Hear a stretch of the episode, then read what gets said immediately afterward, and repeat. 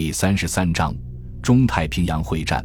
我们已经追随着麦克阿瑟将军针对突出部南方侧翼的作战路线，一直讲到了他在内层防线上取得立足点。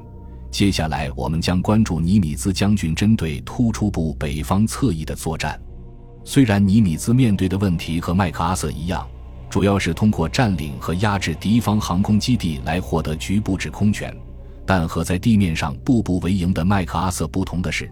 尼米兹必须带着自己的基地一起机动，也就是说，他的舰队必须同时充当他的作战基地和打击部队，这一工具必须担负夺取制空权，在海上战斗和突击并占领敌方岛屿的任务。因此，这是一个具有四重性质的组织：海上基地、舰队、航空部队和地面部队。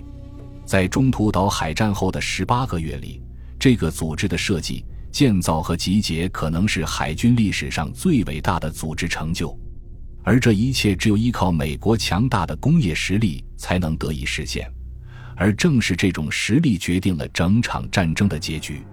在这十八个月里，美国建造出了一支令日本无论如何都不可能与之抗衡的舰队，它拥有数辆空前的航空母舰，为尼米兹将军提供了一种具有强大打击威力的武器。截至一九四三年秋季，他所掌握的航母舰载机已经多达八百架，次年更是增至一千架。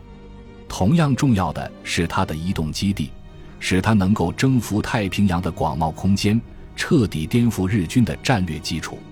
每一种战舰、战列舰、巡洋舰、驱逐舰、航空母舰和潜艇都配有一类专门的补给和维修船，这类船只的造价堪比战列舰，建造时间也与之相同。这些船只是带有铸造车间的海上工厂，搭载着成百上千的熟练工人，他们能够承担一切修理工作，包括在水下焊接。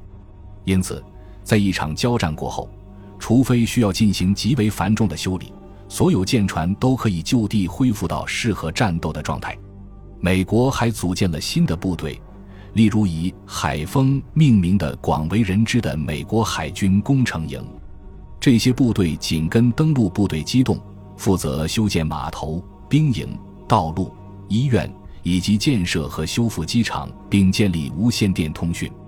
除此之外，还有数量众多的陆战队和陆军士兵接受了丛林战和岛屿战的训练。这台庞大的战争机器使尼米兹和他手下的舰队司令们能够在极为宽广的战线上作战，逼迫日军大本营将自己本就处于劣势的力量，尤其是他们的航空部队，分散部署在这些辽阔的空间中，无法集中兵力。结果，因为太平洋上大多数岛屿都太小，无法改造成真正坚固的堡垒，也无法容纳具有足够兵力的守军来做长期抵抗，他们在援兵到来前就会被攻下。此外，在一个群岛中，只要有一个或多个航空基地被夺取并投入使用，剩下的岛屿就完全失去作用，可以直接绕过或困死。就这样，因为美国的战争机器不仅极其强大，而且能够自给自足地执行所有行动，包括其自身的补给、维护和修理，所以具备了无限的作战半径。我们将会看到，他把太平洋的广袤从日本的优势变为能置其于死地的陷阱，从而迅速地将日本的防御战略彻底粉碎。一九四三年夏季，一系列准备性质的作战揭开了对突出部北方侧翼进攻的序幕。这包括在七月二十四日和二十七日对威克岛的航母空袭，八月三十一日对南鸟岛，作为日本托管岛屿补给线上中继点的重要航空基地的袭击，以及占领马绍尔群岛中的重要岛屿的行动。菲尼克斯群岛中的贝克岛，以及埃利斯群岛中的努库费陶和纳努梅阿都在九月初被占领。十月四日和六日，威克岛再次受到猛烈轰炸。会战的初始阶段包括登陆吉尔伯特群岛中的马金岛、塔拉瓦环礁和阿贝马马环礁。对前两者的登陆都在十一月十一日成功实施，第三个则在次日成功登陆。马金岛被完全占领的时间是二十三日，塔拉瓦是二十四日。在阿贝玛马的登陆行动则位于抵抗。在塔拉瓦发生了整场太平洋战争中最血腥的小规模战斗之一，虽然日本守军只包括不超过两千七百名正规军士兵和一千二百名武装劳工，但是他们的激烈抵抗导致美军有一千零二十六人战死，两千五百五十六人负伤。这些行动的目的是在实施主要的中央攻势之前消除埃利斯群岛的风险。日军因此受到误导，以为美军将以所罗门群岛和新几内亚作为主要突击目标，从而支援拉包尔会战。直到尼米兹将军发动下一次打击，日军才开始认识到自己的错误。这次打击的对象是吉尔伯特群岛西北五百英里外的马绍尔群岛。美军的目标仍然不是占领所有岛屿，而只是占领拥有条件良好的机场的个别岛屿。一九四四年一月一日，在经过两天猛烈轰炸之后，美军兵不血刃地占领了马朱罗及其附带的优良港湾，但是夸贾林环礁顽强地抵抗到了二月八日。二月二日，第四路战师登陆纳木和罗伊，而且同样是在八日完全占领。从十九日至二十二日，美军又拿下了埃内维塔克环礁。对于这些作战，理查森将军这样写道：由于陆海空火力的轰击，夸贾林完全陷入一片深渊，毁灭是彻底的。在从西湖一侧接近时，它看上去就像是第一次世界大战中的无人地带，我认为它比贝蒂欧或塔拉瓦还要惨。除了混凝土结构留下的残垣断壁之外，没有任何建筑还矗立着。用除了混凝土之外的其他任何材料修建的一切都被彻底烧掉或毁灭了，因为尼米兹将军的意图是绕过加罗林群岛并针对马里亚纳群岛开展第三阶段会战，而且加罗林群岛中的特鲁克岛是日军防御计划中的重要核心之一，而我们在前文已经看到，它此时即将受到来自阿德莫勒尔蒂群岛的攻击，而控制马绍尔群岛已经使尼米兹具备了通过航空轰炸压制它的良好条件，所以在一月底，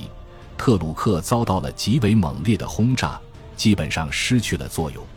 美军对加罗林群岛中的其他岛屿也进行了空袭。三月二十九日，一支包括航空母舰和战列舰在内的强大舰队攻击了帕劳群岛。在马里亚纳群岛的作战是以色班岛、提尼安岛和关岛为目标的。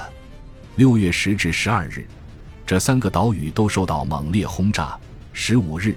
第二和第四路战师以及第二十七步兵师先后登上了色班岛。这是截至此时为止，在中太平洋实施的最重要的作战。因为占领马里亚纳群岛不仅意味着突破敌军的内层防线，而且还是美军能够切断敌军与加罗林群岛的直接交通线，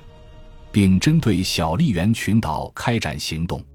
而一旦在小笠原群岛上建立了航空基地，就可以随机轰炸日本本土各岛。在这场登陆战进行时，日军一支拥有强大航母力量的战斗舰队进入了菲律宾和色班岛之间的太平洋海域。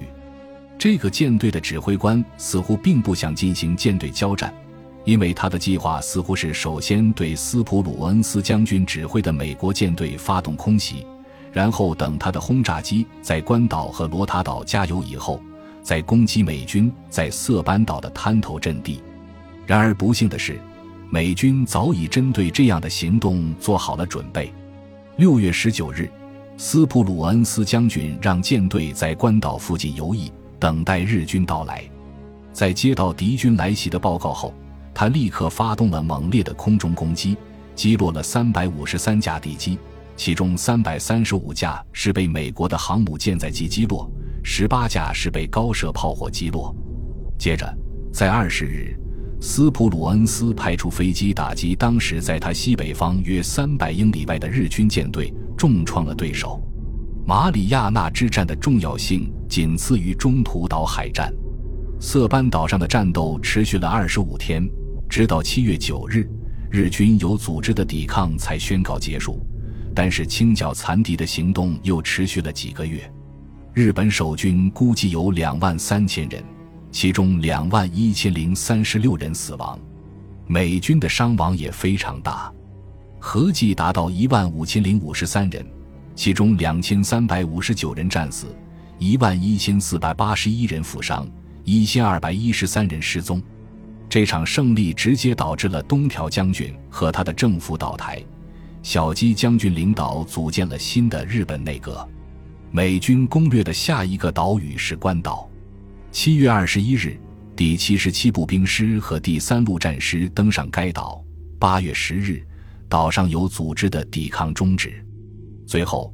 提尼安岛在被飞机轰炸和来自塞班岛的火炮轰击严重削弱后，在七月二十四日被第二和第四路战师突破，经过九天的战斗后被占领。在征服塞班岛后，美军暂停作战，直到九月八日，威尔金森中将指挥的美国第三两栖军出现在帕劳群岛附近。十五日，美国陆战队士兵和陆军步兵登上了佩莱利乌岛。同一天，麦克阿瑟将军登上莫罗泰岛，中太平洋舰队则出现在他的右翼。至此，收复菲律宾的条件成熟了。在我们结束这一节之前，还应该概述一下此时在这许多岛屿进攻战中被广泛应用的战术。他们在形式上近似于一九一七年十一月为康布雷战役设计的战术，只不过把大海当成了无人地带。首先是对要突击的目标进行轰炸和炮击，在这些火力的掩护下，突击部队分成三个波次或梯队穿越水面。第一波是由发射火箭弹的登陆艇组成的一列横队，他们取代了一九一七年的徐进弹幕，在后方排成两列或更多横队的短吻鳄，装备直瞄火炮的两栖坦克，冲向海滩将其占领。最后是搭载部队的登陆艇，上面乘坐着步兵、炮兵和工兵，他们是突击的主力，负责占领、扫清和巩固已占领的土地。虽然这些战术体现的思想并不新颖，但他们新颖的应用使两栖战发生了革命性的变化。他们很有可能是这场战争中最深远的战术革新。感谢您的收听，本集已经播讲完毕，喜欢请订阅专辑，关注主播，主页更多精彩内容等着你。